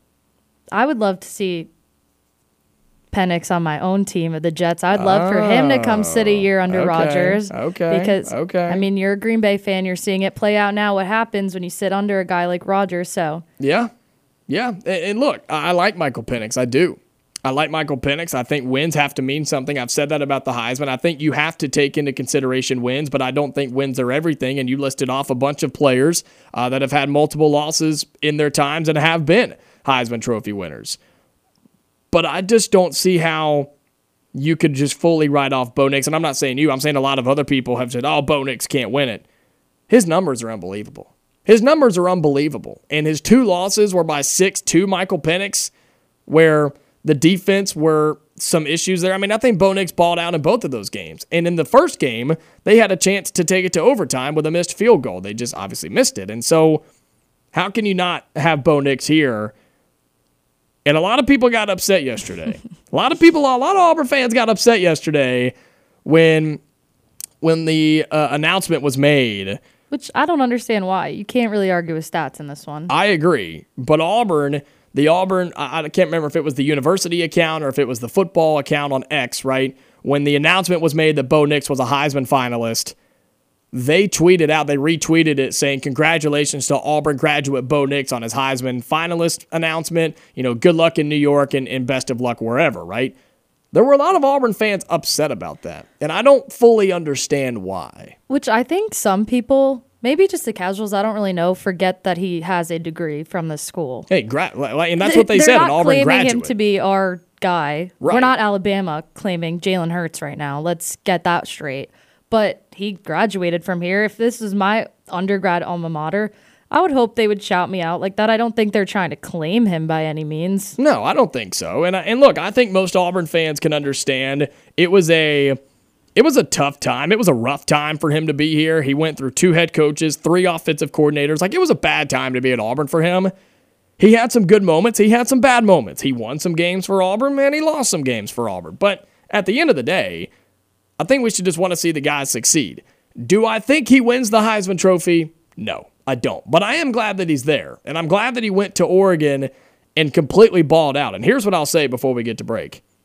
Out of the four Heisman finalists, three of them are quarterbacks. What do they all have in common? Well, they all transferred. Bingo. They're all transfer quarterbacks. I just want to point out because I didn't know this until you told me that Michael Penix Jr. was the quarterback at Indiana when they had their crazy season. Yep. And that just made me a fan of him more because look at how big of a difference he makes when he Mhm. comes to a program. Yep. Michael Penix transferred from Indiana to Washington. Bo Nix, of course, transferred from Auburn to Oregon. And Jayden Daniels, after three seasons at Arizona State, transferred to LSU and gave them what could have been a magical season. I think if you go either way, I think if you go the Michael Penix route because of the the wins and the undefeated season and getting to the Final Four, I think it's deserving. But I also think Jayden Daniels has been the best player in college football. And I think that's where it sits. So we'll see. Heisman Trophy ceremony is this Saturday on ESPN. Excited to see that. I know, uh, Michaela, you had some things to say, and so that was that was fun. I'm glad we talked about that because it's a big deal, and some of the odds have really shifted into Jayden Daniels' favor, and we'll see what happens with the Heisman Trophy ceremony. It's a lot of fun. I think all four guys are deserving. Uh, my pick, I'm going to pick Jayden Daniels. I think they're Mhm. going to give it to him. I think this is arguably the most talented group of four in a long time. That's fair. So Yeah. I'll leave it with that. There you go. I like it. 334 321 1390. We'll talk the transfer portal a little bit when we come back talking Auburn football here on ESPN 1067.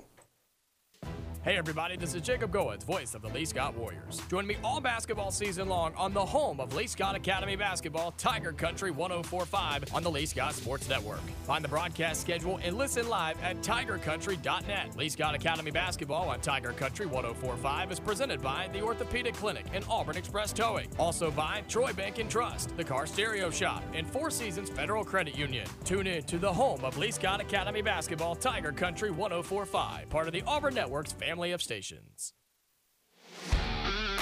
Hey, sports fans, Jeff Myers here, First Baptist Church of Opelika. Well, I've often said that the world of sports is often more educational than even the classroom. What I mean by that is there are lessons in life that sports allow us to learn that are difficult at best to learn in the classroom. The agony of defeat and the glory of victory. That being said, within 48 hours, I got to witness one of my sons on the mountain peak and the other in the valley. Those lessons, though difficult at times to learn, are some of the most valuable to us. And so I want to encourage each and every one of us, whether our team wins the championship or whether they lose in an unthinkable fashion, there are always lessons to be learned. May not the score of the scoreboard taint our view of life, our view of God, or keep us from learning the lesson that we need to learn at the time, at the way, the direction that the game goes, and as the old saying goes, the ball bounces. Y'all have a great day. EnviroGreen is the healthy way to a beautiful lawn. It all starts with taking the time to soil test so they can provide the specific ingredients your lawn needs. In fact, your EnviroGreen technician will get to know you and your yard, offering personalized care because they're locally owned and operated. Call today 334 319 7603 or visit EnviroGreen.com. Keep your yard green and your conscience clean with Enviro Hey everybody, this is Jacob Goins, host of On the Line on ESPN 1067. This week's Orthopedic Clinic High School Player of the Week is Auburn High School's Soraya Daniels. The Lady Tigers senior guard had 27 total points and 6 rebounds last week in a big 67-44 win for the Auburn High Tigers over Carver Montgomery. Soraya Daniels, your Orthopedic Clinic High School Player of the Week. The Orthopedic Clinic is East Alabama's go-to center for orthopedic care with locations in Auburn and Opelika to better serve you online at theorthoclinic.com.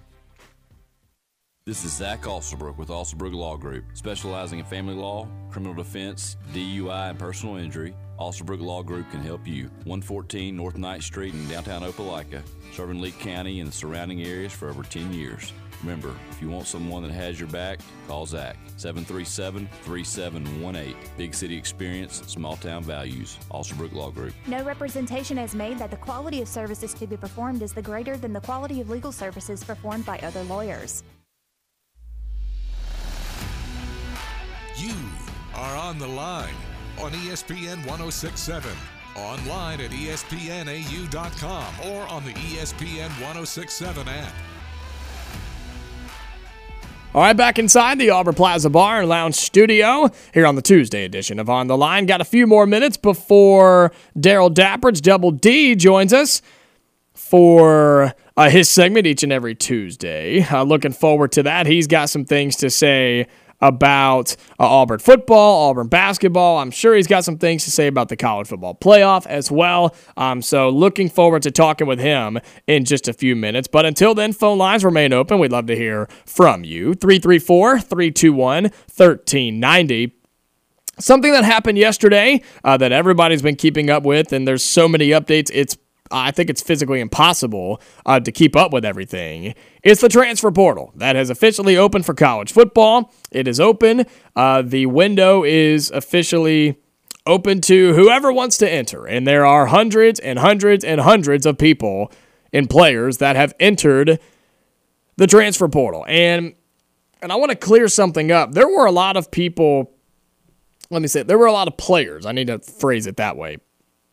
There were a lot of players that announced a week ago or even less than that for their intention to enter the transfer portal. And the majority of them have eventually entered, right? You just had to, there was a differential there. Like they couldn't have entered last week. They had to wait until yesterday when it opened. But now it is. And some of the major updates when it comes to Auburn, uh, talking about the people that have left already, right? People that have left, um, people that are on their way out. Um, and there's, look, there's quite a bit. Uh, I'm just going to be honest. There's quite a bit of guys that are leaving, uh, guys that Auburn is looking at as well. A couple of receivers have left. Uncle T Bone and I talked about some of those guys uh, yesterday. Not a whole lot of production there uh, when it comes to players that have left, but you look at Omari Kelly, Jyaire Shorter, Malcolm Johnson Jr., those are the names in the receiver room uh, that have transferred out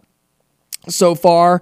Um, more things on offense. Uh, you have not a whole lot, which is kind of crazy. Um, receivers really tend to be the only ones that have left so far. A couple of guys on the defensive line, Steven Johnson and Sledge, he has left as well in the transfer portal. Um, you have Steven Sings, the linebacker, who has decided to transfer out.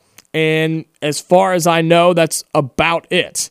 Um, you look at some players that could leave through the NFL draft. I think there's quite a few guys on the defensive side of the football that could leave. On the linebackers, I think Eugene Asante could go if he wanted to. I think your secondary can go um, as long as they're eligible, right? There's numerous guys that I've said all year long uh, that are going to be playing on Sundays. And so overall, I think through the first two days, Auburn is okay with what has decided to leave so far.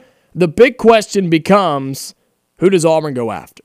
Right? Who does Auburn go after? Because I don't think they're done with guys leaving. And I think there is a a mutual thing at times. Sometimes, right, you have the player that decides, hey, this isn't for me. I'm not going to play here. I'd like to go try my my or take my talents elsewhere. If you put it into the words of LeBron James, I'm going to take my talents elsewhere and go play somewhere else. All right, cool, right? Good luck to you and, you know, hope the best.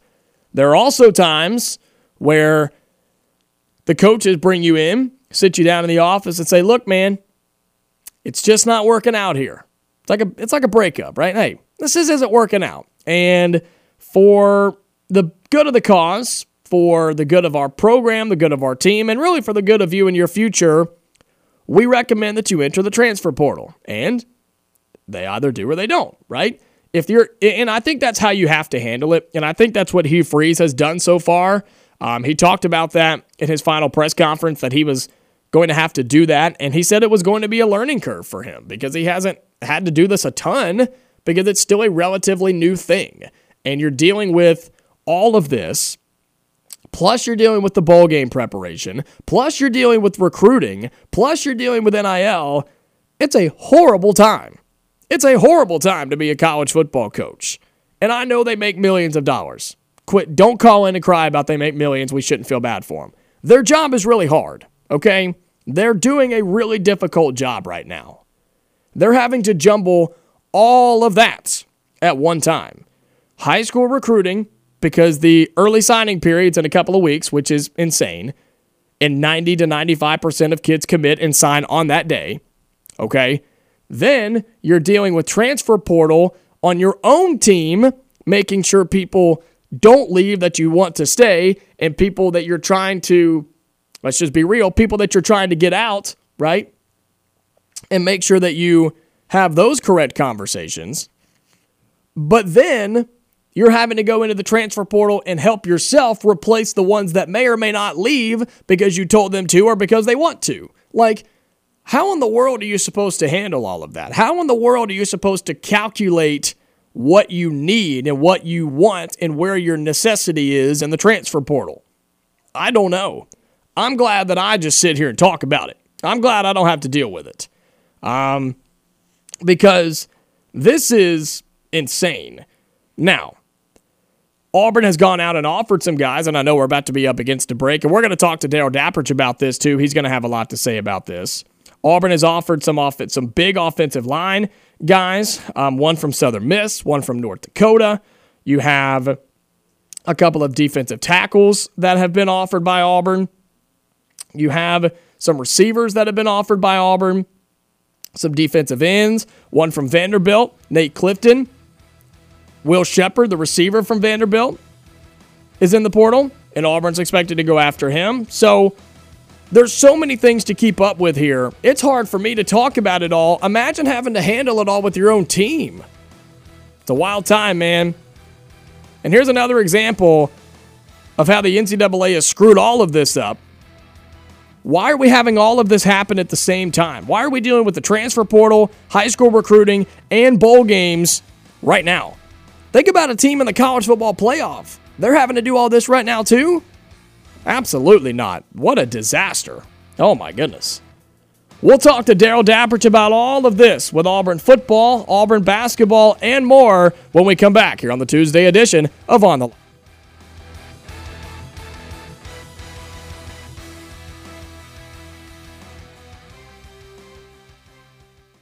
Noble here with Dixie Electric Plumbing and Air. You know all about the 12 days of Christmas, but what about the 12 days of Dixie? We're giving away great prizes. Just go to facebook.com slash Dixie Electric Plumbing Air and comment on the daily prize post using the hashtag 12 days of Dixie, and you're automatically entered. The winner's name is posted on Facebook the following day at 9 a.m. The 12 Days of Dixie is going on right now.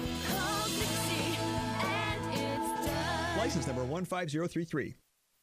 Hey everybody, this is Jacob Goins, voice of the Lee Scott Warriors. Join me all basketball season long on the home of Lee Scott Academy Basketball, Tiger Country 1045 on the Lee Scott Sports Network. Find the broadcast schedule and listen live at tigercountry.net. Lee Scott Academy Basketball on Tiger Country 1045 is presented by the Orthopedic Clinic and Auburn Express Towing. Also by Russell Building Supplies, the Goose Performing Arts Center, and Auburn Bank. Tune in to the home of Lee Scott Academy Basketball, Tiger Country 1045, part of the Auburn Network's family of stations. Since 1996, CMC Siding and Contracting has been serving the Auburn Opelika community with their wide range of products and services in residential construction and renovations. Auburn alumni Clay Cardone and his crew pride themselves on customer service and the highest quality of work. Whether you're in need of new siding, eave trim, new gutters, vinyl replacement windows, or an addition and renovation, CMC Siding and Contracting has it all. Give them a call at 334 728 0400. That's 334 728 0400. Or visit them online at cmcsiding.com. Um, Hey everybody, Jacob Goins here, host of On the Line on ESPN 1067 from 2 to 4 p.m. Monday through Friday. Get the latest on Auburn athletics for some of the best the Auburn Sports Network has to offer. Jacob Hillman joins me on Mondays at 3:30 and Brad Law visits with me on Thursdays at 2:30 as we get you ready for another big weekend of Auburn athletics. That's Jacob Hillman on Mondays at 3:30 and Brad Law on Thursdays at 2:30 from the Auburn Sports Network here during On the Line on ESPN 1067 and at espnau.com. Hi, this is Doug Amos from the Max Roundtable, inviting you to join me each weekday from 11 to 2 on ESPN The Ticket in the River Region and on ESPN 1067 in Auburn and Opelika. On Mondays, I'm joined by Charlie Trotman. On Wednesdays, it's Zach Blackerby. And on Fridays, it's Jake Farmer. Tuesdays and Thursdays are reserved for a lot of fun with you. Hope you'll join us each weekday for the Max Roundtable.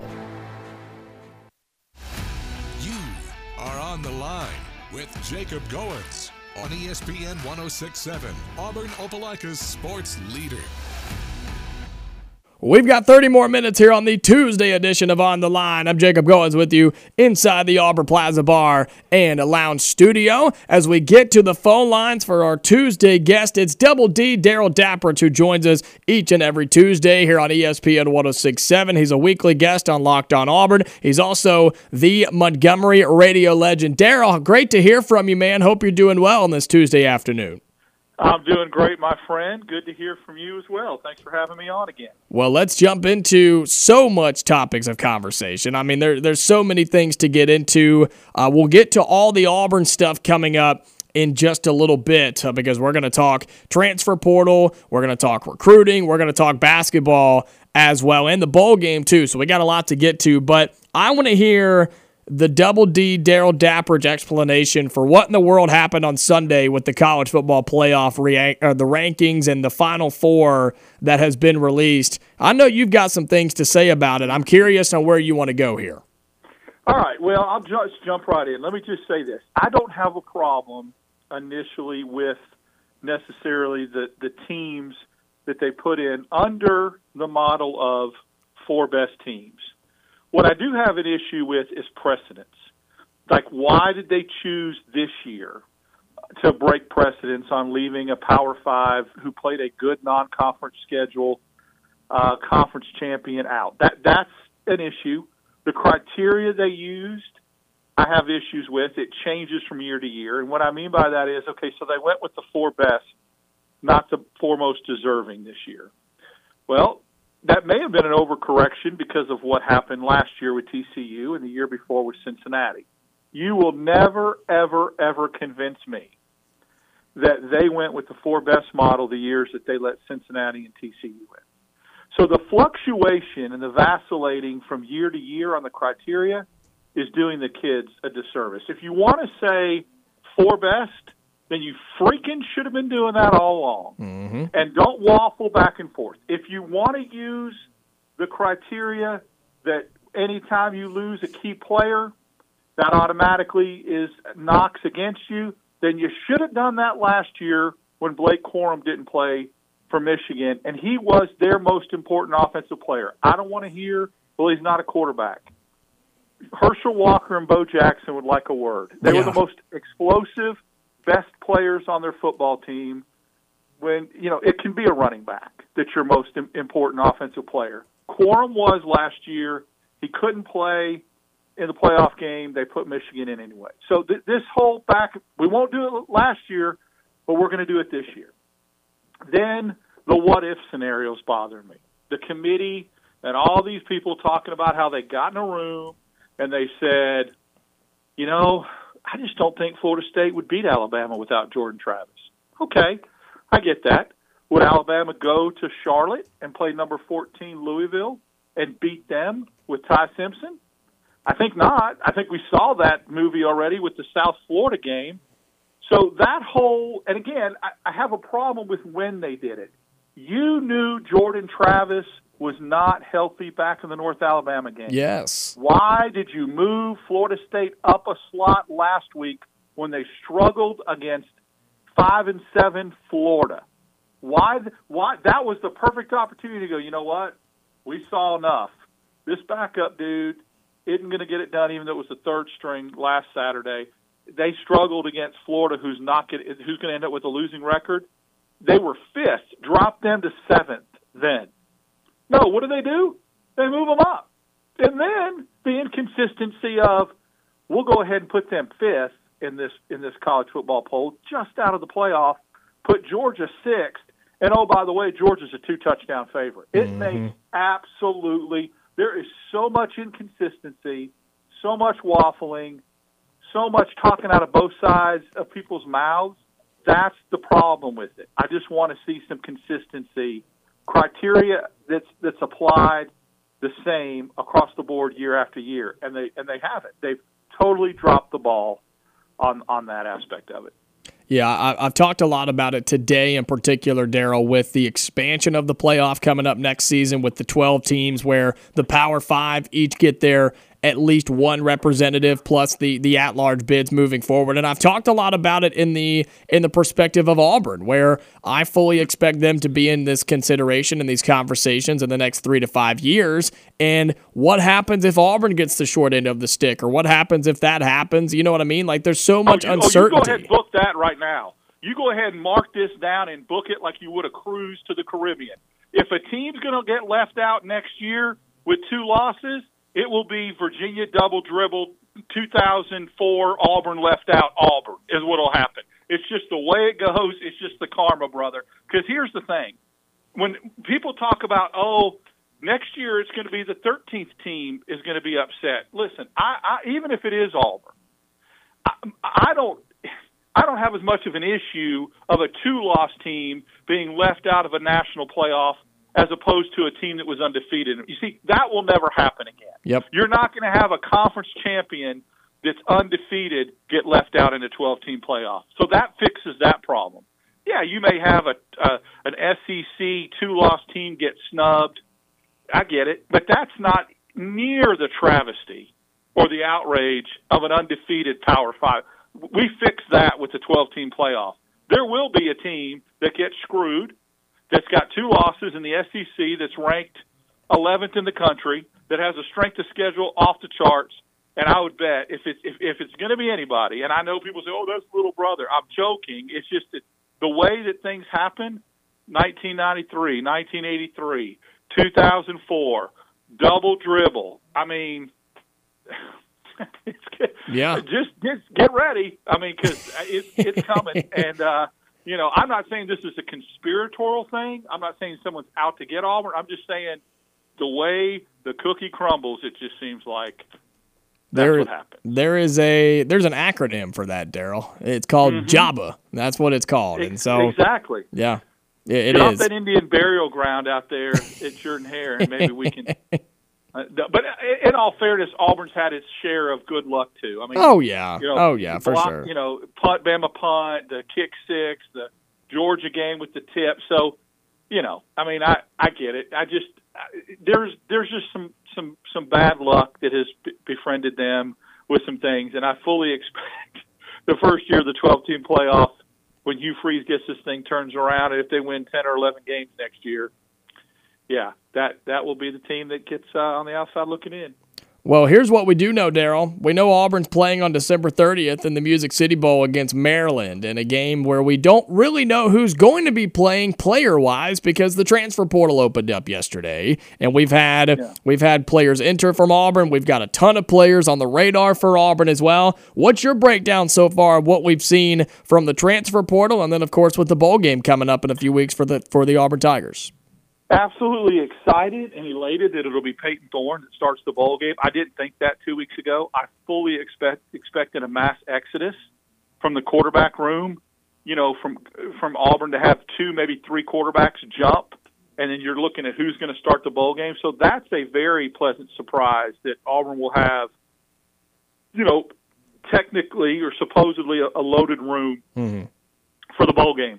Um, you know, the receivers room, the receivers that jumped in, um, not surprised about that at all, but that really does benefit Auburn if you want to upgrade. And I think Zach and I did a show where I rated receiver as a number one portal target that needed to happen for Auburn. I said because if you upgrade the receiving room, you're you're upgrading two rooms. You're upgrading the quarterback room at the same time. Because whoever it is, if Auburn goes out and gets a portal quarterback to come in and you know battle with Payton Thorne or unseat Payton Thorne, or if it is Payton Thorne, you get elite receivers from what they've gotten with the Cam Coleman commitment that we didn't have a chance to talk about. Yeah. If they go into the portal and get a couple of good guys, you upgrade that and get receivers that don't drop the ball and get separation. You've now made the quarterback room better too. You take a percentage, a, com- a completion percentage that was 63% for Payton Thorne, and you increase that seven, eight percent if you don't have the drops. Or and you can't even do the unknown of the separation. Maybe plays that Thorne held onto the ball. We saw that a lot, and he got sacked. Well, maybe that's because there wasn't receivers getting open and there wasn't separation. Now you get separation. You get receivers that can get open. He lets go of the ball, completes passes. He could complete 70% of his passes w- without that. So it improves that room too. Um, obviously, Auburn's going to need some offensive line help. Uh, not as barren as people thought. I mean, you've got some guys coming back along the offensive line. You got a guy like Connor Lew and, and, Yes. and Muskrat that can step in that have experience, along with maybe a Dillon Wade. Uh, I believe it was Stutts that, that that might be coming back. So um, I don't know. I mean, I think there's some, you know, Sedna coming back, the the transfer from Northwestern. There's some issues there that maybe one or two guys that you can get some tackles that can immediately be plug and play guys. But Auburn's offensive line, it's the defensive line that you're going to have to, especially if Harris leaves, Marcus Harris. You're going to have to get some dudes, and you're going to have to get some safeties too. So I don't think it's a, a total overhaul or revamp like it was last year. I think it's just filling some holes here and there, and that's when you start to see signs of a program that's getting healthy. Well, you mentioned it already as we're talking with Darrell Dapperich here on the Tuesday edition of On the Line on ESPN 1067. He joins us every Tuesday at 3.30. You mentioned it in the recruiting aspect of things. How about that, huh? How about the flip of Cam Coleman last week? It was in the middle of all the other crazy stuff going on, uh, but Cam Coleman flips to Auburn, and I think you're the one that made this point, Darrell. You have to look at this commitment, and he's still got to get here, but – you look at this commitment individually, it's so easy to throw him in with all the other receiver commits with Perry Thompson, Bryce Cain, etc. What could be the, the you know the the freeze five or whatever, right? But you have to look at this guy individually and think, man, this is one of the best receiver recruits ever to come to Auburn if he does get here. Yes, make it be a standalone. I, I get it. It's part of that Fab Four class, and if they get Ryan Williams, freeze five. But this kid on his own is a program changer. I liken him in the mold of a George Pickens or Julio Jones. Period. And if you look at some of the programs that have had so much success the last ten years, the Clemson's, the Ohio States, the Alabama, the Georgias, they've had elite receivers from Garrett Wilson to Olave to Harrison Jr. to the Alabama four, the Waddle, Jeudy, Smith, Ruggs group. Georgia with Pickens and some of the guys they've had. You, Clemson getting into going into Phenix City and getting guys and having Mm-hmm. elite receivers. So I think that you know receiving rooms when you get three or four elite dudes like that, they elevate. Now look, Clemson had Trevor Lawrence and you know De- DeAndre. I mean uh, Deshaun Watson and and I mean Alabama had some good quarterbacks with Bryce Young and Tua and Mac Jones.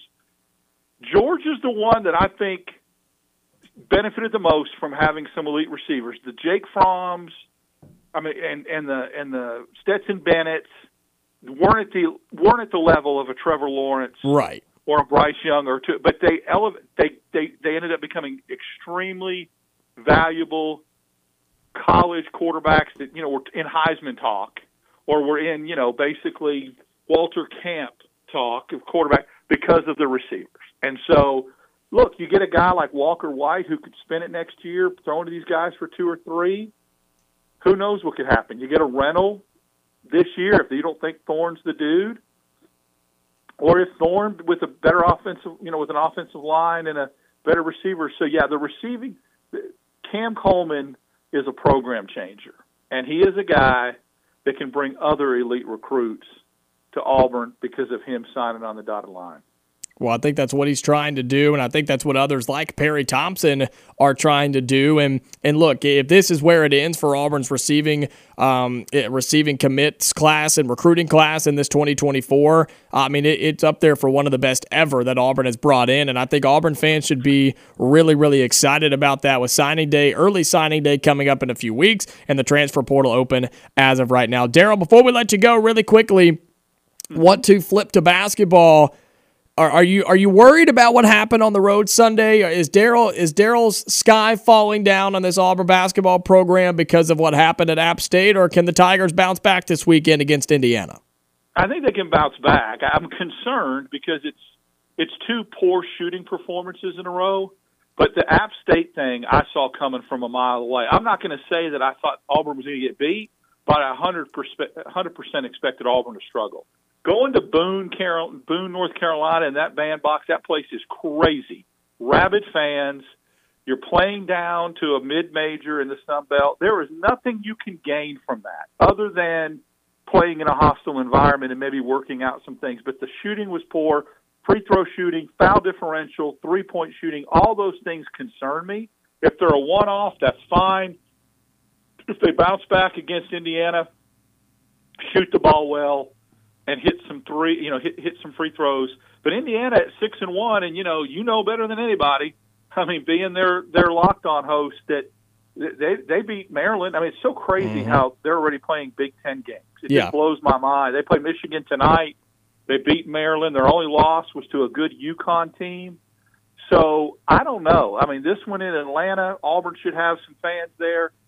I, I, I see them bouncing back but again, Indiana's a good basketball team, so we'll see what happens. I'm not worried. I'm a little bit concerned if they can't start stringing performances together where they shoot the ball and shoot free throws better. And again, one thing that's that's a bugaboo of this team for three years, and it drives me crazy, is foul differential. And people want to blame the referees and think, oh, at some point you have to look in the mirror and say, no, it's us. we're always in the we're always on the opposite end of the foul differential mm-hmm. minus five, minus six. You got to get that cleaned up because at some point it's going to cost you in a tournament game. Yeah, that's just how I feel.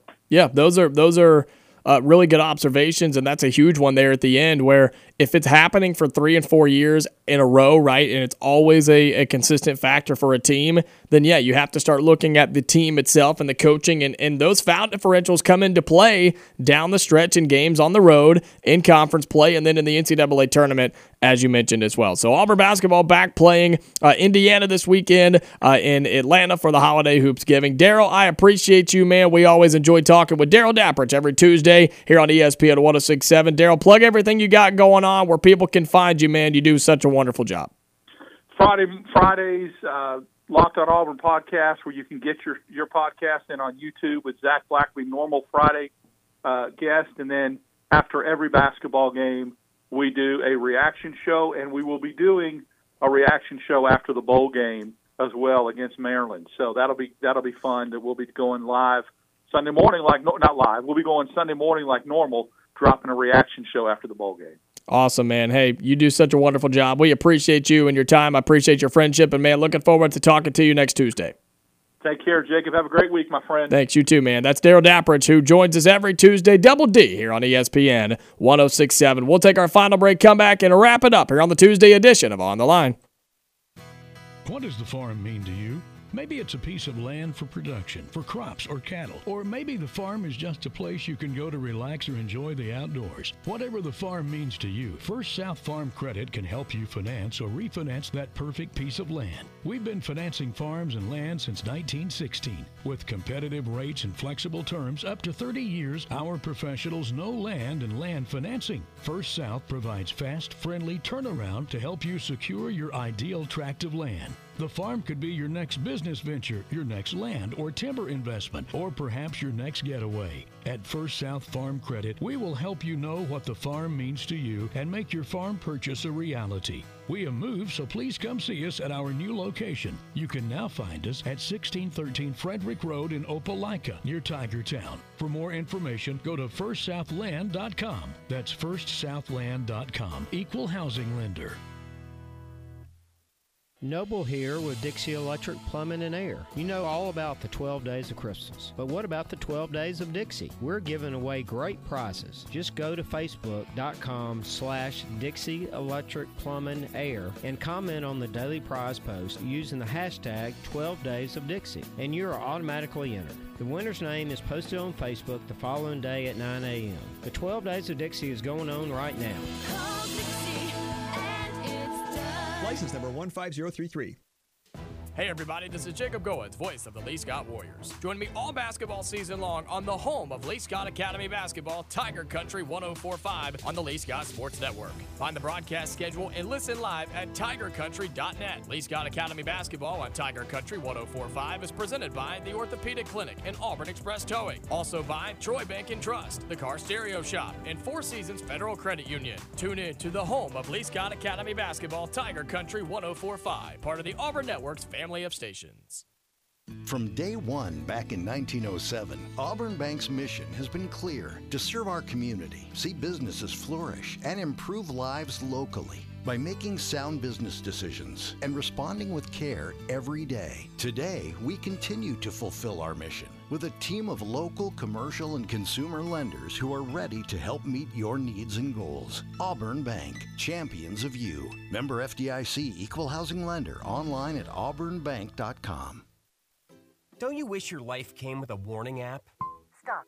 That dog does not want to be petted. A heads up before something bad happens. You should not send that text.